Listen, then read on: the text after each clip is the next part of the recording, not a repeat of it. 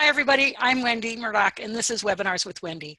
I've been doing a series of webinars during the pandemic, and I started out so that I could visit with my friends, learn a little bit, and have a good time. I had no idea that this was going to turn into a thing, and um, it's been quite a thing. I've had so many really interesting guests over the past several months, but today is my 100th webinar. Can you believe that? And so for my 100th, I wanted to invite my very special friend and guest, Linda Tellington Jones. Um, she's been so instrumental in my life. In fact, um, it was it was such a, a I, I have to credit you, Linda, with actually changing my life in so many ways that I can't even begin to count. Um, it's the reason I'm doing what I'm doing. It's the reason that I'm here doing webinars. It's the reason I'm a Feldenkrais practitioner. And I'm just so grateful to having you in my life. So thank you so much. And thank you for joining me today.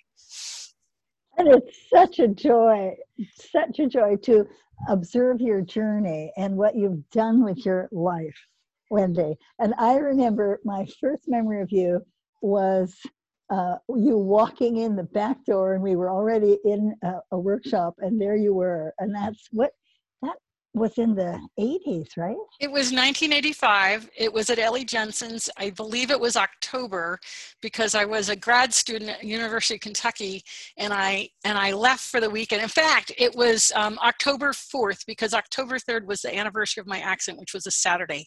And um, the clinic actually got moved forward to that weekend. It was supposed to be the following weekend.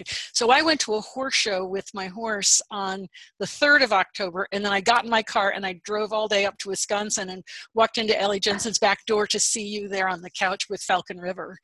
Um, so that was October 4th, 1985. Yeah. And Falcon River, I remember, had saved me because I had been on like a a six week tour around Europe, like every day, another place, well, uh, working or traveling to the next place. And I was in complete wipeout. And she said, Here, take this. And she gave me a few drops of walnut. And it's like the lights went on. It was wow. amazing, Wendy. And it was a, it was, you know, a big clinic. I can't remember which one that was. I don't it, it was, was a big clinic. It was, um, there were quite a few people. I, I can't remember everybody's name. It's kind of a little bit of a blur now for me. It was this like whirlwind thing. But I do remember, um, you know, he, I was a scientist at the time. I was getting uh, my master's degree, and and um, here you were talking about things like you know energy and crystals and homeopathics and you know like all this stuff and kinesiology and or uh, um, you know muscle testing. And I was fascinated. I remember I was fascinated. And I remember there was another person there who was not fascinated and she left. She left the clinic. I can't remember who that was. So, you know, some things are attracting and other things are repelling. And for me, it was very attractive. Um, and I, I ultimately went back to the university, University of Kentucky, and um, I was, uh, I told my friend that I was going to become a TTEAM practitioner. And she looked at me like yeah yeah yeah. And um and i did. I became a TTEAM practitioner. I quit my graduate degree. I was going to get a doctoral degree in biomechanics of horses. Um, and i looked around at the at the building which was cement walls and i was like do i want to spend the rest of my life doing research behind cement walls or do i want to do something more applied out in the world and so it was an easy choice yeah. wow and yeah. look what you have now with surefoot yeah. because it really is revolutionary. Thank you, Linda. Really appreciate that. I'm so excited. I'm so excited. And I have seen such miracles with it. I mean, we have to. I, I actually, there's one that I want to tell you about. Um, I just finished a riding clinic in southern Germany.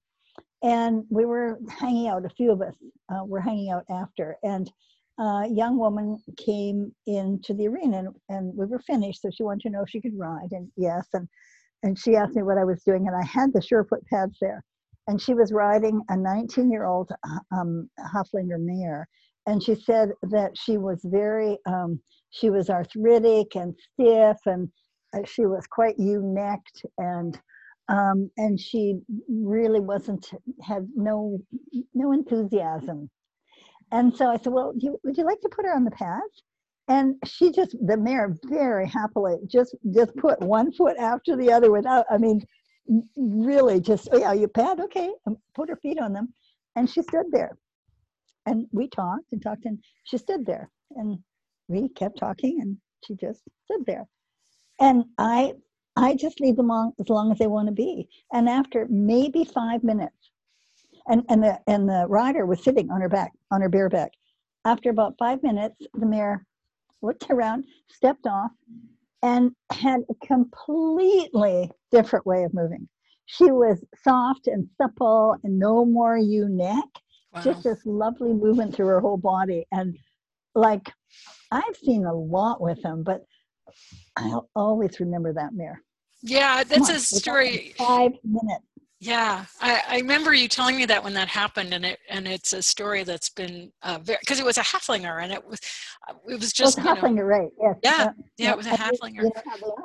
Yeah, and you know, Linda, the the whole idea behind Surefoot is so based in the in the Feldenkrais work and the Tellington Touch work because it's so much about observation and uh, giving horses a voice. And i and i really feel so strongly that when i started doing surefoot it took me back to my roots of TTEAM and and obviously feldenkrais. Um, can you talk a little bit about how that how that is that why is it that giving them choices makes such a difference i don't know but it, it makes me uh, cry in a way because um, you know uh, at Equitana, I think it was what now has it been like nine years ago. I they had a really big celebration. Were you there for my 40th year celebration? Yeah, I was actually. Yeah. I mean, it was a really big party, and um, and so my godson Christian Krober, who is the son of the um, founder, Wolf Krober, the founder of Equitana, said, "Okay, Linda, so you've had your, you know, 40 years, you brought this idea of liberty ring riding, riding a horse with nothing on the head, just this ring around the neck. So, what are you going to do for your next 20 years? And I said, it's my it's my vision to um, raise awareness so that people see the being, see the personality of their horse and this is true, we have dog people here. Same with your dog, that they see the being. And this concept of really, um, you know, when when we put our hands on our horse, put put your heart in your hand and your hand on your animal, and connect at the heart, the cell, and the soul level. And that's Wendy oh my gosh, you know what you've seen and what I've seen in horses and and dogs. And now that I'm so glad that you're bringing Surefoot into the dog world. Oh, thanks. Because the way it's been done has been forced. And what you're the concept with Surefoot is to give an animal a voice and give them a chance uh, to try something and then just be there. And the first time I was with you, when I saw this horse standing on the two pads, and if you've never seen this, just swaying this much. And then when I got to sit on a horse, I mean, it feels like they're going to fall over. Wait a minute, what is that rhythm? We, we don't get to see this because we're always asking horses or dogs to do something and not not just listening. So I think your Surefoot pad gives us an opportunity to listen in a new way. Yeah. yeah, and that's the you know the one thing that I, I I hope people are understanding is that it's really that we're the facilitator of the process and that the horses get to choose how long, which foot they want to give us. You know, it's so often you walk up to a horse and they're, and we're so used to taking their foot and saying, I need this foot, I got to clean it, or I got to do something to it, or put a boot on it, you know, and we're always taking their feet. But, you know, with Surefoot, we're asking, and sometimes they say they don't want to pick up that foot. And so it's just a question of going and finding, because they know what we're asking, especially any horse that's ever had his feet picked up knows what we're asking. And that's just a question of finding, well, which foot would you like to give to me? And, and yeah. I, and it's, it's so sometimes difficult to get people to realize that it's not about the foot on the pad. It's really about the whole observation of when I ask for that foot. Does he pick it up? Does he bend at the knee? Maybe he only bends at the elbow and maybe he pushes the leg forward or pulls it back. And all those are really important clues as to the, the story of this horse, if you will. You know, what is this horse saying to me when I go to pick up their foot? And so it's, you know, it's and you understand what i'm talking about because you've done leg work for a million years um, right. but there's such a quality you can feel so much in just picking up a foot and know a lot about the horse in that quality. Yeah the level of mental physical and emotional balance that can come from from changing the balance on surefoot is amazing. Uh, do you remember that 17 hand warm blood that was at uh, Great Strides the last time I you, you came in on a Sunday. I and did. It took you an hour being just with that horse. It was a four-year-old, uh, and the thing that was so interesting is that he always stood laterally. Every time you'd walk him up, and he would stop laterally. And I really pay attention to that. And he was, as you can imagine, uncoordinated as a 17 hand four year old. It means he doesn't have the neural connections to the ground. They're not grounded. And do you remember all what it took for you just being with him? Uh, can you just do you, do you remember it? I, I, don't remember it enough, enough to say. It sounds like you remember it a lot better than I do. I remember working with that horse, and I remember because I was teaching other people at the time, so my right. my attention was a little divided. Yeah. But the, what was interesting, Wendy, about it is the time, it was really important in a way for that horse that you were teaching. So you weren't just, not, not that you focus on the horse anyway, but you, you give the, you gave the horse time as you do, but it was maybe even more time in a way. And at the end of approximately an hour of explaining, teaching, but being with this horse, um, and he had been on and off the pads a number of times. What happened after that one hour? He stood squarely or diagonally, no more lateral. Now, if you think what that means for that horse's mind, not just the body, but talk about biomechanics and you know you could do you could do your phd yeah really and and that's the thing is that you know what i've what i've come to understand with surefoot is that you're if they're out of physical balance they're out of mental and emotional balance that you can't yep. separate those balances they all relate to each other and when we address the physical balance because you know and this takes us back to the feldenkrais method where dr feldenkrais understood that when he laid us down on the floor to do awareness through movement we were minimizing gravity. But we can't lay a horse down. They're always you know they're they lay down occasionally but we're almost always interacting with them in a standing posture. And so they're designed to be in a standing posture. Um, and so this whole thing about gravity and standing and how they balance is so critical to their mental and emotional state because it's you can't separate that. And one thing that i think you really at least I hear very little of, is this concept of a horse being grounded. You know, you talk about their their their flight animals. They're all about fear. Um, and and the fact is that when a horse isn't, I see them when they're fearful, they're not in their body, which means they're not grounded. And the surefoot gives them the opportunity to ground. And I'd like to talk about two horses. Oh, great! With surefoot.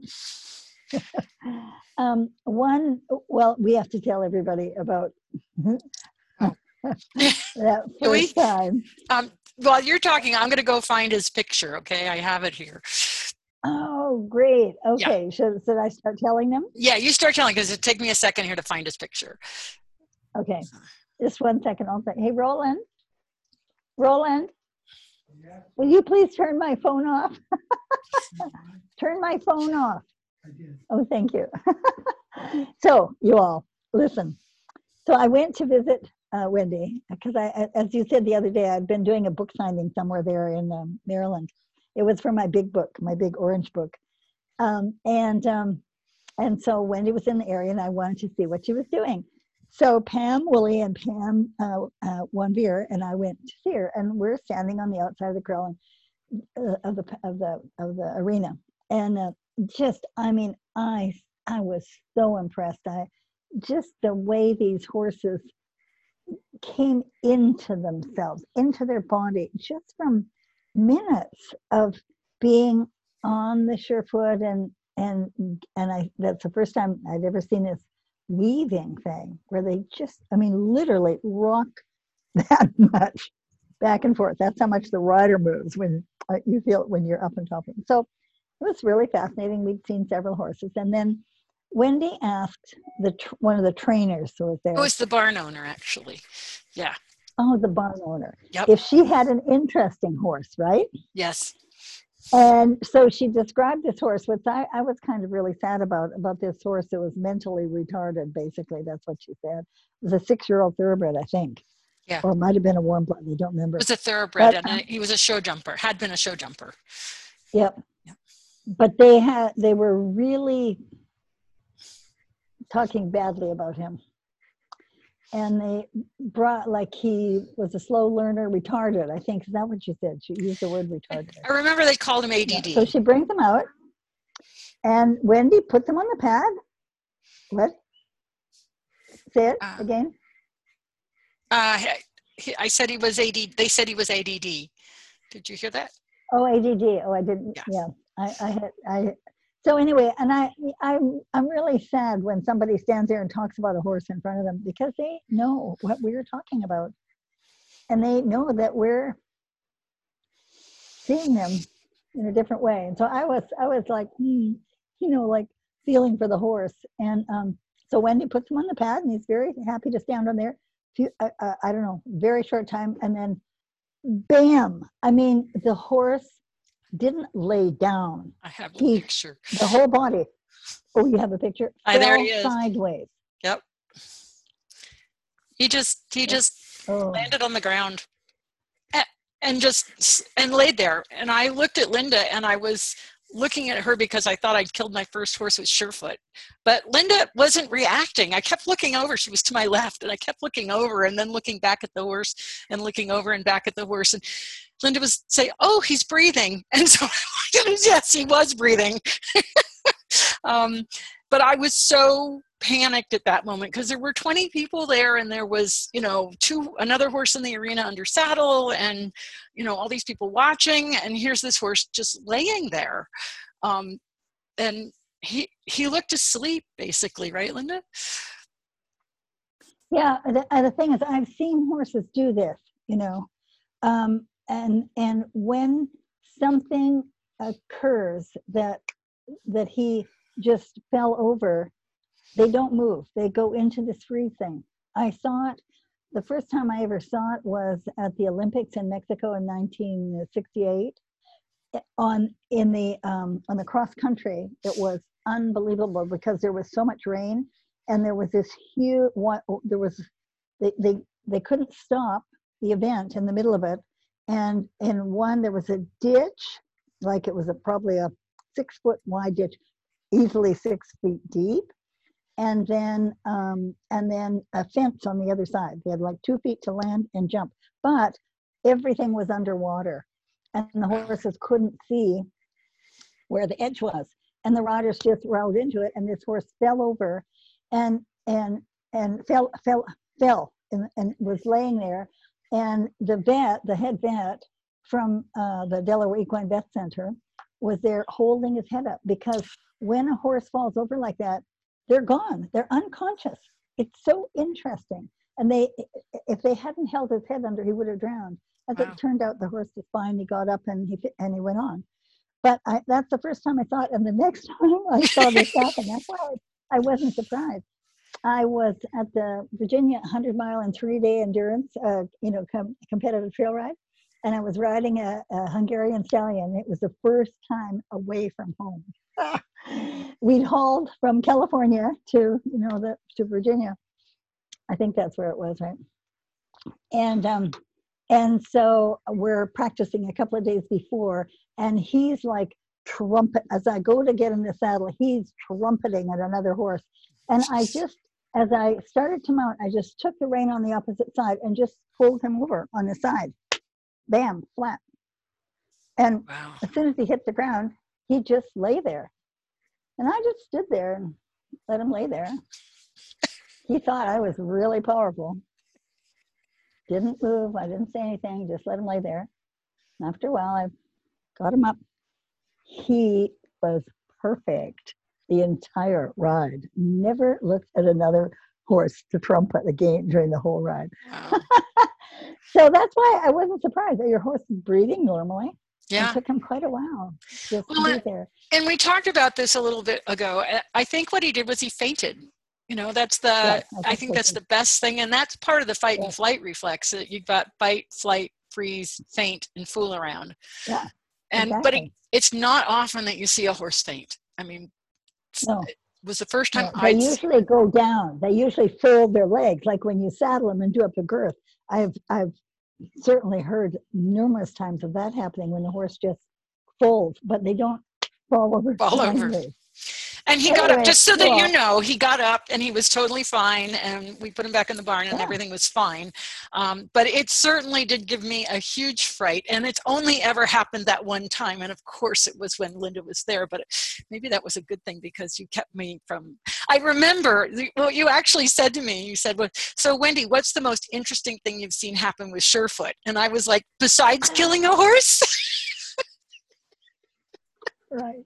but I But, you did. know, the thing is with that, I mean, that's where I would have loved to say, you know what, how you can change this? Do some T-touch on this horse. Do some coiled pythons on the legs. Connect him to the ground. You know, give him a sense of himself.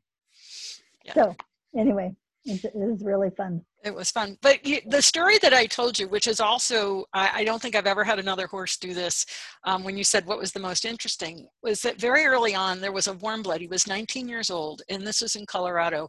And I, uh, he was trailered over to a friend's house where there was an arena, and the owner brought him out of the trailer and went to just move him a little bit. And he looked absolutely crippled. He was so stiff.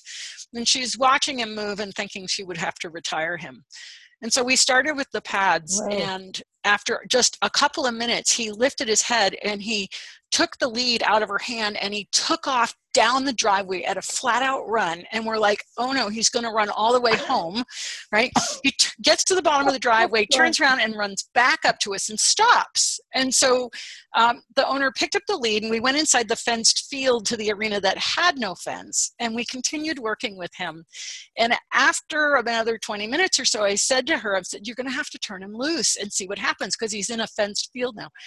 So she did, and he ran like a racehorse to the corner. Well, the thing that was so interesting is that they'd never seen this horse run. He'd only ever crow hopped and bucked when he was turned loose in the past. He'd never been able to run. And then he would go up the fence line and then did that several times, just cantering up and down the fence line. And then there was a slope, and he would run up the slope and then he did an extended trot down the hill repeatedly, like oh, multiple my times. Gosh. It was I mean, so of what crazy. trying everything, you know, I mean, feeling himself yeah, in a completely completely different different way. way. And it was stunning. I mean, I was there with another two, the owner and another person. So there was witness. We didn't video it, of course not. But it was it was so stunning to see this horse that was apparently you know going to have to be retired and and so you know the, the moral of this story is i've seen everything from horses falling over fainting and running like racehorses when they never could. And then there's everything in between with surefoot. And and that's kind of the thing that keeps me so interested is i i just never know what's going to happen. You know mostly mostly they're in the bell curve in the middle but there are these other things that can happen Well, and the uh, the what a case um, a horse in Germany I was working with. He's this beautiful golden palomino that was a gift from the King of Morocco to Gabriele Boiselle. Spectacular. He's in a couple of my books, and um, so um, I thought, wow, it'd be really interesting. Very nice horse to handle, and we could not get him to put one foot on one Surefoot pad And it was really interesting. I'd never seen it before, you know, just offering this to him, no way. And it was later, the horse died, actually. Um, I, it was quite a few months later, but it turned out, he, I can't remember what he had now, but some rare neurological thing that the horse had. And I wow. thought, hmm, that was interesting. Something was a disconnect, you know, was he could not put his feet, not one foot. Wow, mm-hmm. that's really interesting. And I and I do tell people, you know, like I can't diagnose, but occasionally I've picked up horses that I'm like, you know, I think you need to have a neurological test on this horse because they can't do it. They don't want to do it. They're yeah. not, you know. And and I had one horse where the horse loved Surefoot and then he got injured and after he got injured he had a fall and then he became neurologic and he hmm. could not do the pads would not do the pads. But what was so interesting is that as he was recovering we could see his improvement because suddenly he wanted to stand on surefoot again. So you know it's really important to to make that offer to the horse even if they refuse because things can change. And in his case we were able to use it as a way to measure his neurological improvement that you know he would like it. And then he something happened and he didn't like it again like it being that he wouldn't want to stand on them. You know like is kind of a funny word. It's a very human word but he wouldn't want to stand on them. And so you know i have people that say well it you know my horse didn't like it. Well what are you really saying? You're saying that your horse couldn't or wouldn't. And so we need to kind of reframe that and say well maybe that's showing us something else. Maybe that's what we're here to learn is that there's a, something else going on that we don't totally understand right now, but we need to pay attention. Yep. And and it's it's interesting. Somebody uh, just you're, Robin you're just joined us. Hi, Robin. yeah, your your screen is freezing today. Oh, Interesting. Oh, yeah, we had we've had a lot of rain, and ever since uh, that lightning strike that knocked out Jillian Kreinbing's webinar, it's been a little bit spotty. Um, uh-huh. So if I lose it, just keep talking. okay, we will. So I'm I'm wondering, um, you know, the the thing is this this this judgment that people make of horses. Well, he didn't like it, like as though, and and the and the fact is, wait a minute, he's what's going on? You know, is he not understanding it? Is he afraid of it? And and, and I think it is a conscious choice at that point, or he doesn't know how to handle it. But giving him a chance, one of the one of the things that was happening um, in Europe for people who don't know enough about it is that they were using clicker training to click the horses to to get on it. And my understanding, that's not your interest. Mm-mm. Your interest is the exploration of the horse. Yeah, Were because talk about that. Yeah, because if you're if you're clicker training, there's a goal. The horse is trying to figure out what it is that you want. And my question is always, what does the horse want? And so it flips it around completely. I mean, in a way, the horses start to clicker me because I'll put them on a pad and then they'll kick it to the back foot. And then I'm like, oh, you want it on the back foot. Or they walk off. So, oh, you want to go for a walk. Or, you know, how about this different density? Oh, yeah, that's great, but that one's not so great. So, in a way, they clicker me to teach me what they like and they're very good at it once we give them the opportunity to show us and i, I think that that's yeah and, and you don't mean literally clicker you they're they're giving you the opportunity to learn right right but it's the signal like i'm taking okay. the signal from them yeah. so i'm yeah. being shown in other words it's the reverse. Yeah and that someone's just writing in the panel you know the, the same as giving treats right? Well that is the same. I mean it's rewarding for doing what you're asking to do rather than giving them an opportunity to have an experience. And that's what you did with that 17 hand four year old who was so, I mean, the, the most lateral horse of, I can only remember one other horse in all the horses over the years that was every time he'd stop, he'd stand laterally. And, and that changed in one hour. Yeah. Now that, I don't think that would have been the same at all if he hadn't gone through the process of the exploration that you allowed him. Exactly. And and so you know like well people will ask me should you make them stand square before you use the pads? And i'm like no. Or you know, sh- you know should and it's like this is i always say to people that every every way they stop or stand is another environment. It's another possibility. It's going to happen. So can we help them feel more grounded or more secure in whatever stance they choose? And what's really interesting is if we just go with them we'll see that balance change just like this horse and they become square not because i did anything to make them square but with the awareness that they gain through the standing on the surefoot pads, they have a new sense of themselves. It changes the proprioception. And then they find that the standing square is a better stance for them. It's a better balance. Not that I've ever insisted on that in any way. It's just saying, and I've seen horses stand on pads in ways that you would think would be so uncomfortable, like with legs in four different directions. And yet they're quiet.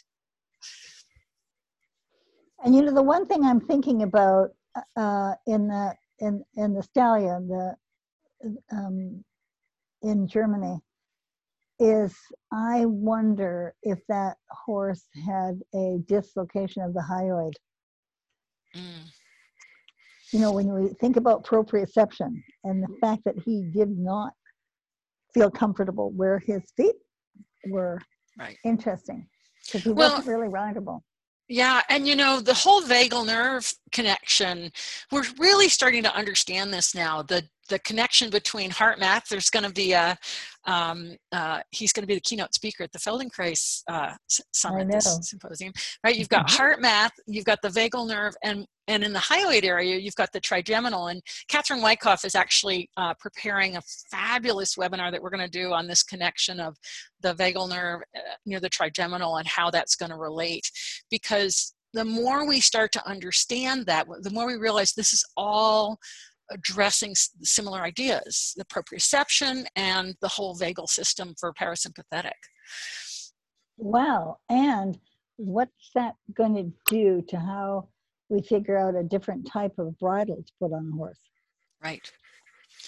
Right. I had With Dr. Clayton the other day. Yeah, and and we talked about the the the different bridles that everybody's looking at. And at this point, it seems like the Micklem is perhaps the best at this point because they're trying different things but we always have to remember that there's um, one of the things that dr clayton showed was that the the crossover bitless bridles actually have higher pressures than nose bands because once they cross under and tighten they don't untighten and so the actual pressure oh, increases terrible.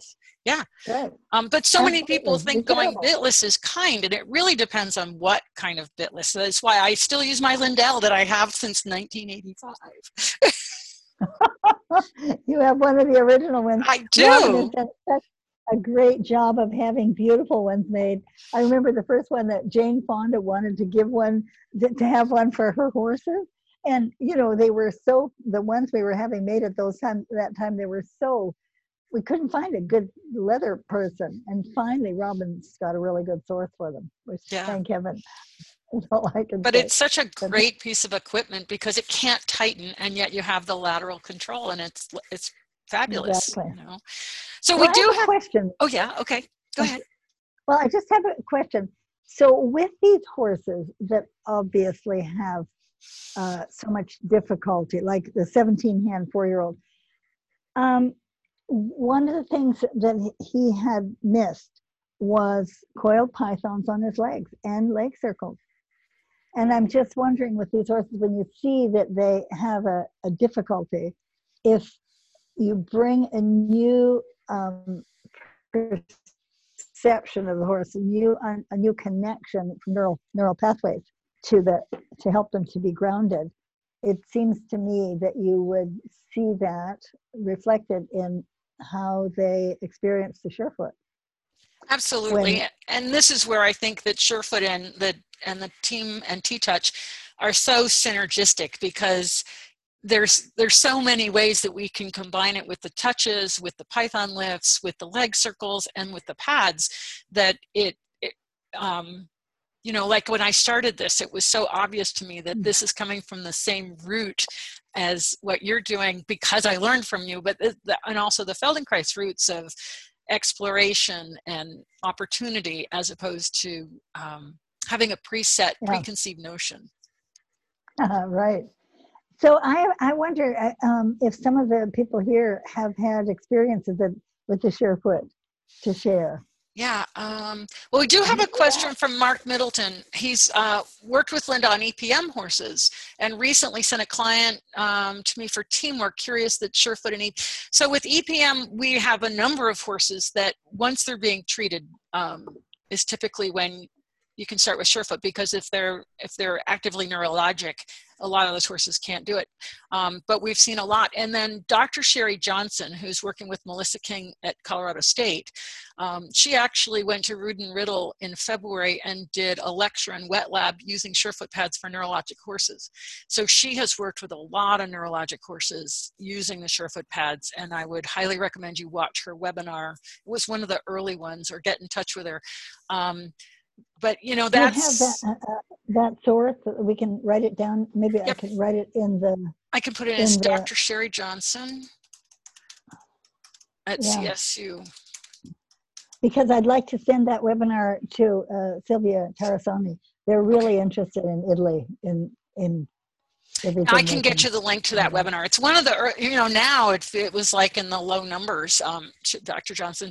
I'm, I'm hoping to have her back for another webinar, but um, she's been doing a lot. And so, you know, the thing about neurologic courses is you really have to understand what you're dealing with. Um, and so it's really important to have that diagnosis to know, and so that you're treating whatever the cause is um, but that's the same and that and also combining it with you have a whole workbook on working with epm horses with the t-touches.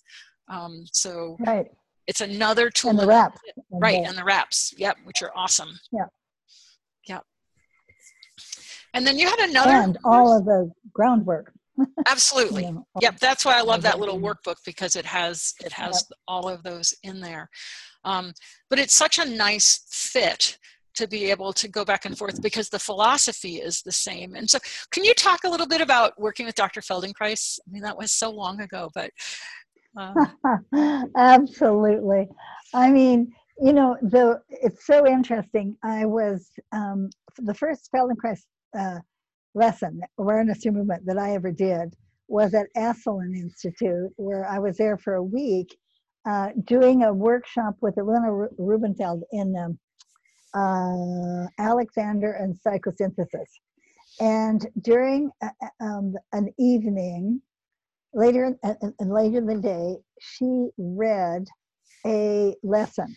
For, uh, uh, she read it, and at the time, I, as I found out, because I just wrote a, a, chapter for the latest Feldenkrais book that's coming out uh, this month, actually, from, I don't know, maybe a dozen different people who've taken the Feldenkrais method in a slightly different way. And one of the things that Moshe said in the very um, first year of our training w- was the, uh, that don't just follow what I do, develop your own fingerprints. And that's um, so, anyway, so we're at Esalen and we were led through an exercise that's now it's one of the uh, the movements in the awareness movement book.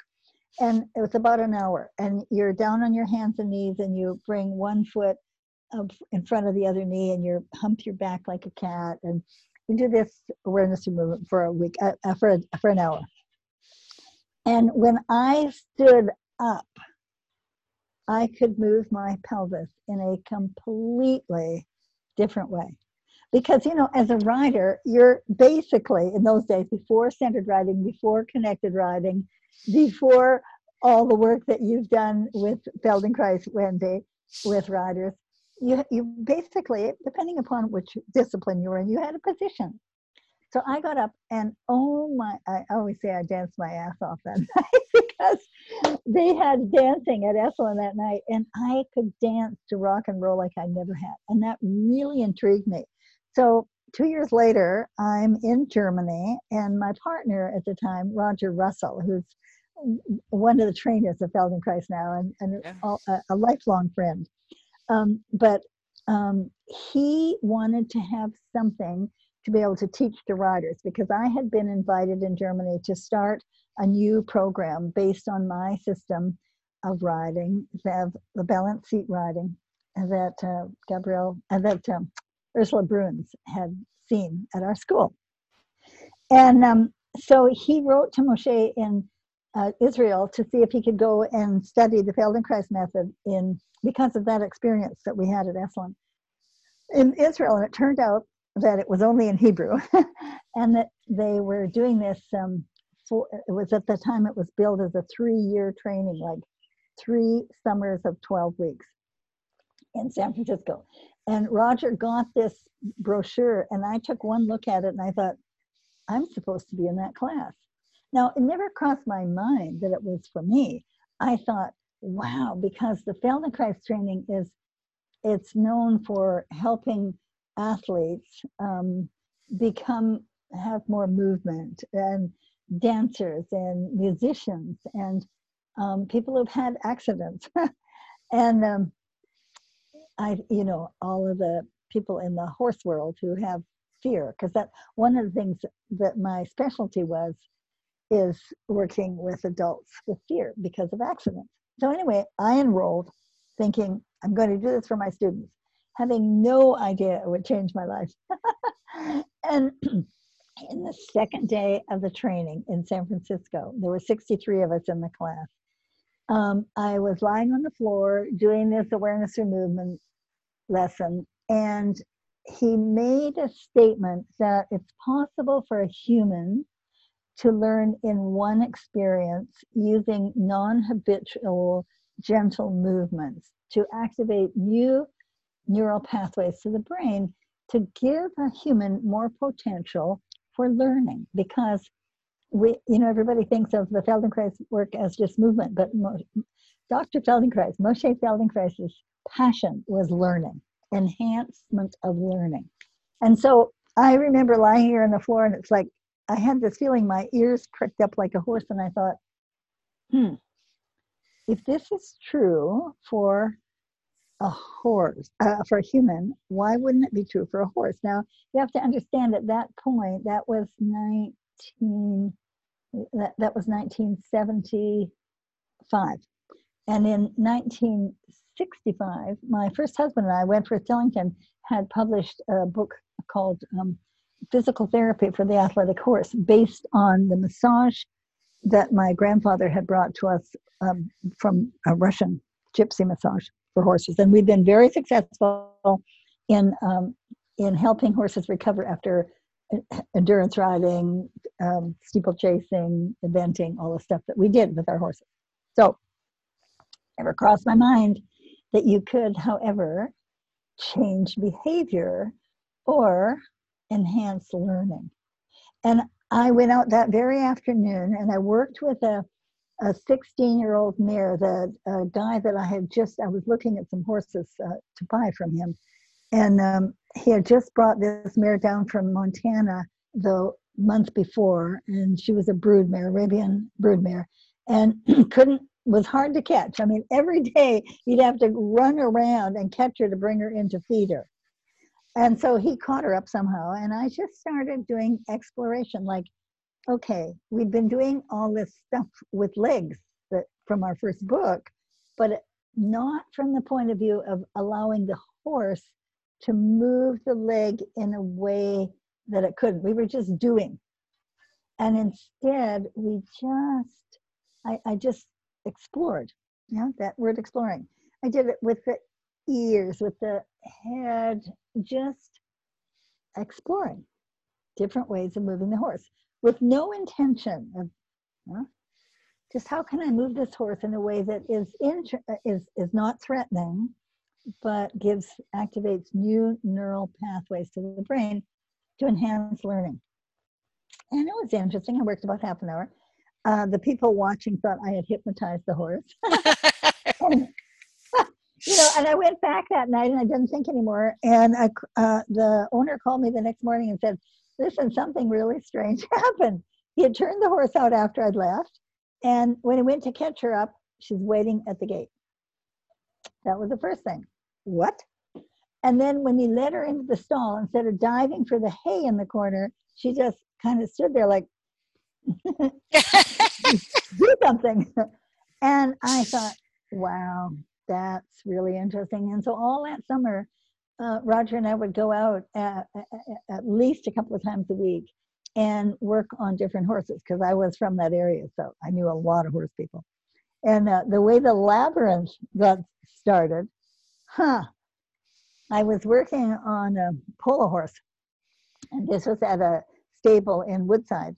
And um, the the owner is a really top polo player, and he had this. I, I was looking for horses who had difficulty, you know, kind of some kind of stuff issues they couldn't deal with. And he said, "Well, huh, we've never been able to use this horse in our in our school, even for for students for jumping, because this horse will not step over a pole, will not step over a line if you draw it in the sand." And uh, well, it's kind of interesting. So we're standing out in the arena, and there we just happened to be standing in front of a pole.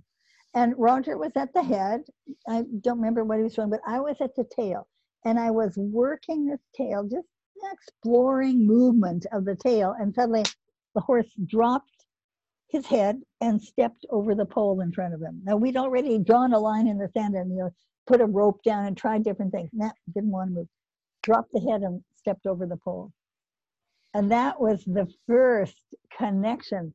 Wow, interesting. What the heck has the tail got to do with the, you know, I mean, what we know today with the, the activation of the parasympathetic and and and the cranial sacral work and all the stuff that we know today. We didn't know it then, but so we just we had the poles there, the jump poles, and we started moving the horse like around these poles. And I had read some book, and I can't remember the name. It was a British book on horse psychology, something about introducing horses to new ideas. I can't remember what it was, but that's how the labyrinth came up that summer, just moving this horse at first around these poles. Wow. You know, it, it's and, so interesting listening to you tell that story, especially the horse that couldn't be caught, because I did this Surefoot workshop in Colorado, and um, Amy Lissat, who I'm going to have on Friday as my guest, um, she brought two horses to the workshop specifically because one came back to her It's a horse that she bred and had sold. She has a return policy and it came back and it couldn't be caught. It was out in the field. And the other one was a gaited horse that came from, I think, West Virginia. Um, very uneducated horse that could not be caught. And she managed to get both of them and she brought them to the clinic. And one was in a round pen loose and the other was in a square pen loose. And so I just started working with these horses with Surefoot. Um, I started with the mare first, the Arab mare, and went in and, and I had the pads and, you know, I would approach her and if she was interested, she'd stay. And if not, she'd walk away and I'd let her walk away. And I just spent, I don't know, 20 minutes and she stood on some pads, not a whole lot, you know, I mean, it was about 20 minutes. And then I went and I mm-hmm. worked with the other one and stood on a pad. Well, the next morning, she took them home. The next morning, the husband went out to catch the horses. He wasn't even at the clinic. And they were uh, I know that the little gaited horse was at the gate waiting, and he could catch it. And all we did was surefoot. So you know this this whole idea of horses recognizing that we're there to offer something to them instead of always taking i think it's so huge i think like you say they know they know the difference when when we come with a, an intention of exploration and not having an agenda not having an agenda. Yeah. Just uh, it, it's a sense of cooperation a sense of what can we learn together. Yeah. And i remember learning the teamwork that that was one of the hardest things to, to understand that you know it would be like somebody would uh, have a horse with some issue and we would just start to work from the beginning and we wouldn't necessarily target specific technique to the horse. We just start from the beginning. And it's the same thing with Surefoot. You just start with one pad and one foot. You just start from the beginning. But that's so hard for people because I get that, you know, people will email me, well, my horse has this and this and this. What pad should I use? And I'm like, uh, you, know, you got to start from the beginning, right? One pad and one right. foot. And, and every horse is so different, but it's it's it's this and that's where i say that surefoot's so rooted in the feldenkrais and the tellington method because it's this idea of of just let's see what happens. Let's just see what the horse shows us. And in that way that's what i mean is that the horses start showing me which they'll start picking up a foot for me or one they won't right? So i'll go over and they'll give me one foot and the other one they're like no i got to keep this one on the ground. And they're not being resistant they're just saying not that foot. Well and that's a good point. They're not being resistant because that's where the human mind tends to go oh the horse is resistant. He's resisting me. Right. And I think that's an opportunity with Surefoot um, to because it's a it's much simpler in the Tellington method. We have so many possibilities. You just have these four, pads, uh, lots of different possibility with the pads, but you're ba- you're focusing on that and and it's a really wonderful opportunity to have exploration time with your horse yeah. and that that is the hardest to get across i think yeah treat trick you know, clicker. Be good. Be you know, good. there's like be good. You know, like oh, pick up your foot, honey. Pick up your foot. And it's like I don't care if the horse pick, but you know, we're so ingrained in that our horses have to be good for the for for everybody and not be a difficult child, right? Um, and it's so hard at first for people to say, I, you know, like if he's if he's ha- showing me bad behavior, that's just telling me something. It's just showing me there's a lack of balance somewhere in, in whether it's a mental or emotional. But if I address him through the feet, because the, the feet are huge proprioceptors. In fact, yesterday uh, I had the mounted archery talk, and there was a quote from oh now i can't remember but the horse has five hearts and it's an ancient ancient quote you know wow. and each foot i have to i'll get it out. Um, each foot is considered a heart and when you think about how important the foot is to in terms of the blood flow in terms of you know balance and stability. Oh genghis khan thank you very much anna. Genghis khan's quote yeah um, back then they recognized how important the feet are. That's a wow isn't it yeah. Because i mean how and so how do you do with that wendy? Because how i mean getting people to actually stop and hear what you just said. You know i, I just keep saying it. And i think that's part of it is that i just keep saying it. And when i work with someone with their horse i just point out because so often we don't even know we have that habit right? Yeah so it's just a matter how do you change a habit well you first have to ha- be conscious of it I mean, that's Dr. Feldenkrais's work was making us conscious of the habits that we had so that we could, he said, you can't do what you want until you know what you do. Right? That's one of his quotes that I always think about. And yep. so when we start to discover, oh, I did that again, you know, we can't change it until we discover it. Like trying to start your car without your key, you know, your keys are in your hand, but you don't realize it. You can look all over. So have you considered doing um, like uh, uh, short online questions like Robin has done now with the Tellington method because just taking that and actually looking at it and having questions around it before you do anything else that i mean that's core to the work and i think that's the hardest thing for people to do to simply think ah explore listen yeah. to the horse well, we are going to be developing an online course. Um, we're actually we've got a bunch of ideas that are in the plan in the starting stages um, because we have so many people that want to become surefoot practitioners they want to be able to use yeah. this with their clients. So because of the pandemic we haven't been having workshops and we're really hoping to get an online learning portion. They'll never it'll never replace an in-person portion because you don't realize the habits you have until someone points them out. Um, but we're certainly working on that. Hi robin. Hi i've been i've been here but I've been doing things, so I didn't want to have a blank space. Okay. That's the, you know that's the thing. But one thing you can do, uh, I think, too, Wendy, is have people video what they're doing, and then if they even look back on it themselves and do a little bit of a, oh, I could have done it like this, or this is what I'm seeing from. I think that could also be super beneficial for them. Yeah, we're actually we're starting to do that, but we need to have a process set up so that I'm not inundated with a million videos. But we're in that process. Amen. Yeah. so we need to have just a little script for people to follow so that there's it's not two hours of but um, but we are working on that i've got a really great team now and there's been a, a, um, a lot of changes happening with um, surefoot as and as a company um, where uh, ex- we've got now people helping me, which I really needed. Um, and there's a lot of a lot of stuff coming down. I don't want to tell everybody about everything because it's going to take a little time. And so just know that there are things coming down the pike. Robin's laughing. exciting, exciting, fantastic. Yeah. Um, yeah. So, um, Linda, before we're we're almost at the end of the hour, but I wanted to let everybody know that that for anybody watching this webinar, we've created a little special for them, and um, I'm going to put it in the chat. We've created a link that if you use the link and then use the code, um, let's see, that's the code. Make sure that the link's there. Hang on, I'll just go, go back and grab the link again. Um, you'll get a little bit of a discount on any Surefoot pad purchases you make. So we just wanted to offer that to everybody that was watching this webinar. And let me get back up here. Here we go. Let's see if that worked.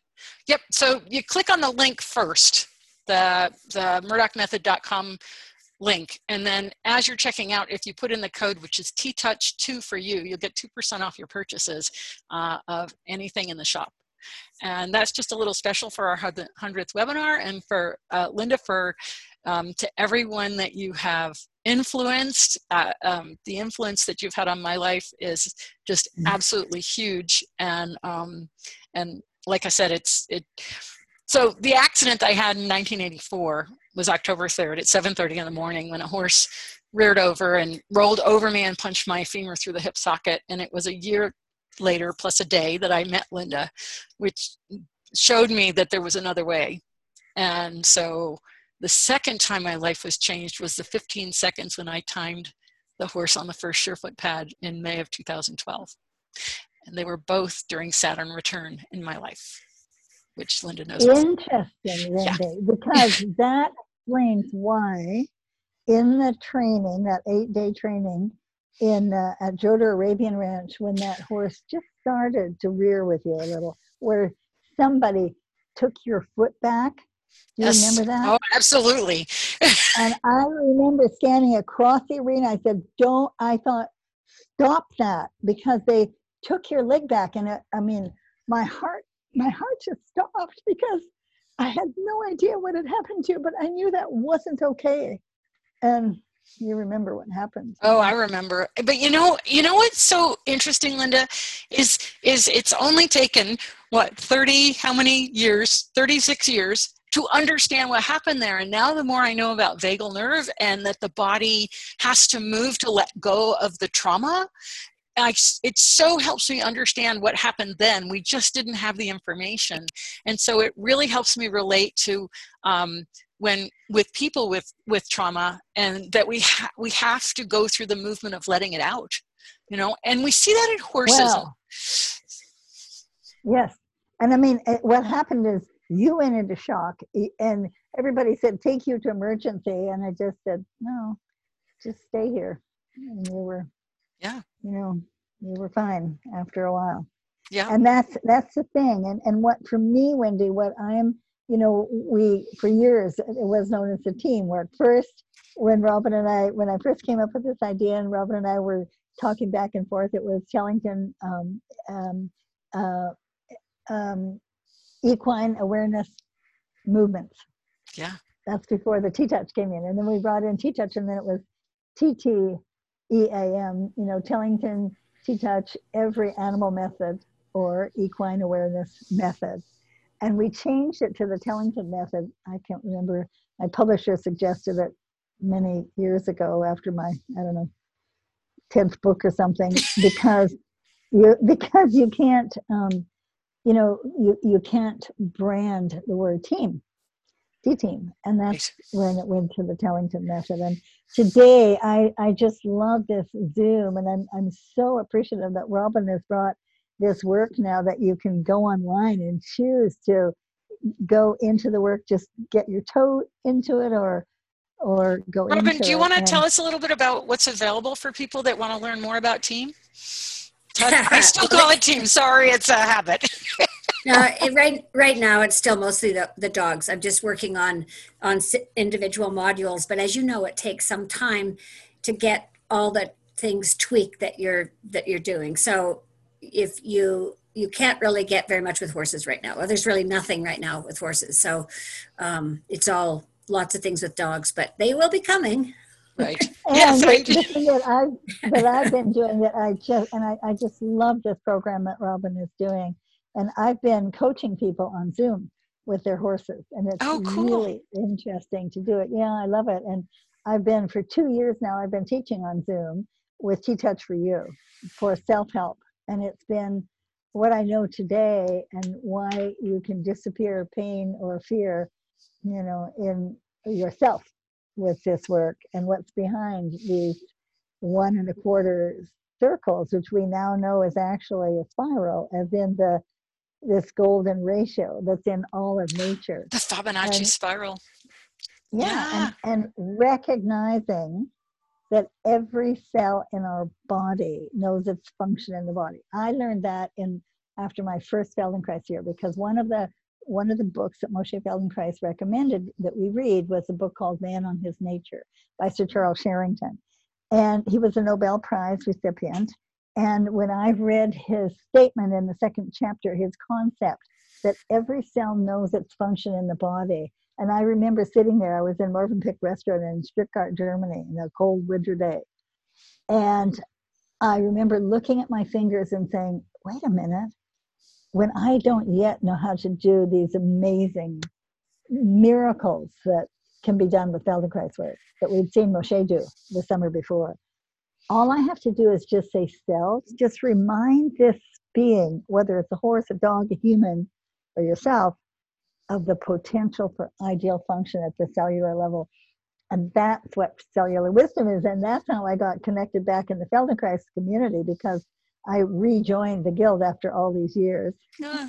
And um, yeah, it's really bringing this awareness that we are a collection of approximately 100 trillion cells, and every cell in the body knows its function in the body. And that these one and a quarter circles, which is really this gold, this amazing spiral in all of nature, is like a connector to that amazing cellular wisdom, which is the interconnection of our creativity. It's a create a connection to the creative, the creator of all it is.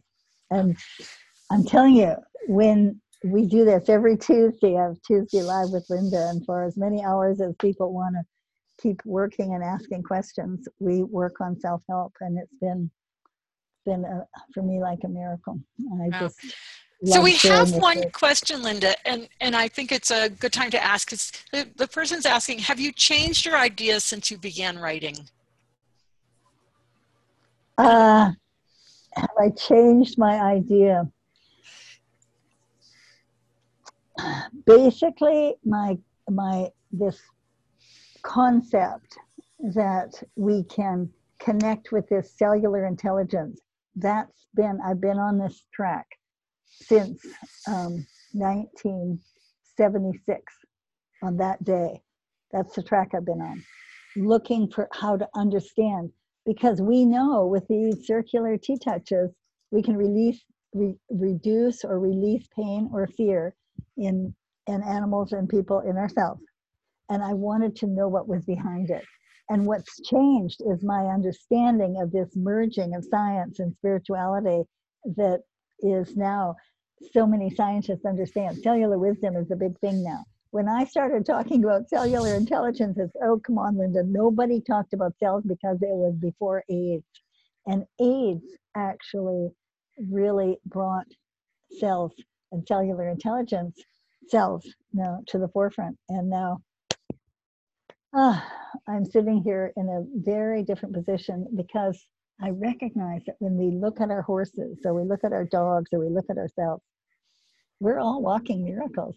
And when we get that, and we see the miracles in this one and a quarter circle, and and the connector that Robyn has made, like this connector leash that stops leash pulling, like that's a miracle. And seeing what you do, Wendy, seeing the magic and the miracles of the Surefoot pads takes our level, our, our lives to another level, coming from a place of gratitude. That's how I've changed. I just, I understand now what's behind it in a whole different way. Uh, Interesting. So can I just ask, so somebody's asking how they can get it in, touch, like, find out about the cellular wisdom course. Is it on your website? I don't even know. If you go to a T Touch for You online, God, I have to put it in here. Uh, See if you can find it. Yeah. Um, it's Just put T-Touch for you to start. no, it's T-Touch. It's you you can go to the website. It's T Touch for You online Okay. dot com. So I, can I just add one thing about online courses? What I have been, uh, what I'm, I, I think the easiest first one that we could do is I'm encouraging Linda to, uh, to, to do a course on understanding and influencing your horse's personality based on the book that's now out of print. But I, I have all of the information. I just need to get her pinned down and do, do the, the webinar and then people can do an online where they can learn to evaluate and get information about evaluating their own horses and what you can do to help influence that type of horse if there's a if there's some issues. It can based on posture uh, all sorts of things. So there's there's um, just a wealth of information in your books, in your videos, and your online courses, and you know you've been uh, out there creating for for so many years. But you know it's so fabulous that you, like Dr. Feldenkrais, were so ahead of your time 30, 40 years ago, and we're finally now able to see that there's science behind it there's understanding behind it and you're getting all the validation that's for so many years you know people would think what i- what is this cellular stuff but the validation is coming and it's the same thing for surefoot right now because i always get that question of you know well how does surefoot work and honestly we we don't know exactly but we're gathering information that helps us understand through the understanding of the proprioceptors in the foot and the vagal nerve connection and and the hyoid and all these parts that are starting to form. But you know what's so amazing is it doesn't matter. It doesn't matter how it Right. works. It just works. And I think that's Yeah. what's really important. Is just do the work. Well, it's true. And I want to thank my sister Robyn Hood sitting right here because all starting in 19, you know, 78, she said, yeah, we got to, it's got to be logical because all this stuff was coming intuitively to me. And we have it, it is all logical. That's one of the beauties of learning this work is that it's actually, you know, can learn it in a logical fashion and then apply it intuitively. And Wendy, I'm so thrilled to be on your 100th Yeah. Been great, Linda. I was saving you for for something special because you know I mean it's I just had no idea it would be the hundredth webinar, but um, it's been such a pleasure to have you and to have known you for all these years. And Robyn, same thing because uh, we met in 1986, not long after I met Linda, um, and it's just been it's just a pleasure. And I know this is kind of a love fest, but. um, the the people in our lives that so influence our lives and um, and you know we I, I know that I have no idea how many people I've influenced, and you have no idea how many people you and Robyn have influenced. Um, and once in a while, I'll have somebody send me an email and say, I had a lesson with you 30 years ago, and it changed the way I rode or the way I thought. And so, you know, it's just putting out the good work and uh, letting it go out into the universe. And if we can, that if we could send, um, you know, send uh, the website if they're interested in joining and looking at this uh, T-Touch for You online for self-help, it's life-changing also for oneself. Yeah, we can put it up in the um Yeah. we'll put it up in the comments on the live feed and I can put it up in the Good. comments on the uh when I post this on on uh, YouTube. So I, we can get Great, it up and there. I'll send you. The, I'll send. I'll put in the right. I know the the right connection, the right website. Awesome. Great. Well, thank you Awesome. so much. It's been such a pleasure. And Robyn, glad you, you joined in here. And um, stay tuned. So tomorrow, my guest is Jillian Kreinbring, and we're going to talk about the Atlanto-occipital joint and how that's all connected to well-being and understanding the anatomy of it. So I'm really looking forward to that. And um, just everybody have a great day. It's been such a pleasure to have everybody with us. And thank you again, Linda and Robyn. Stay well. Bye. Aloha.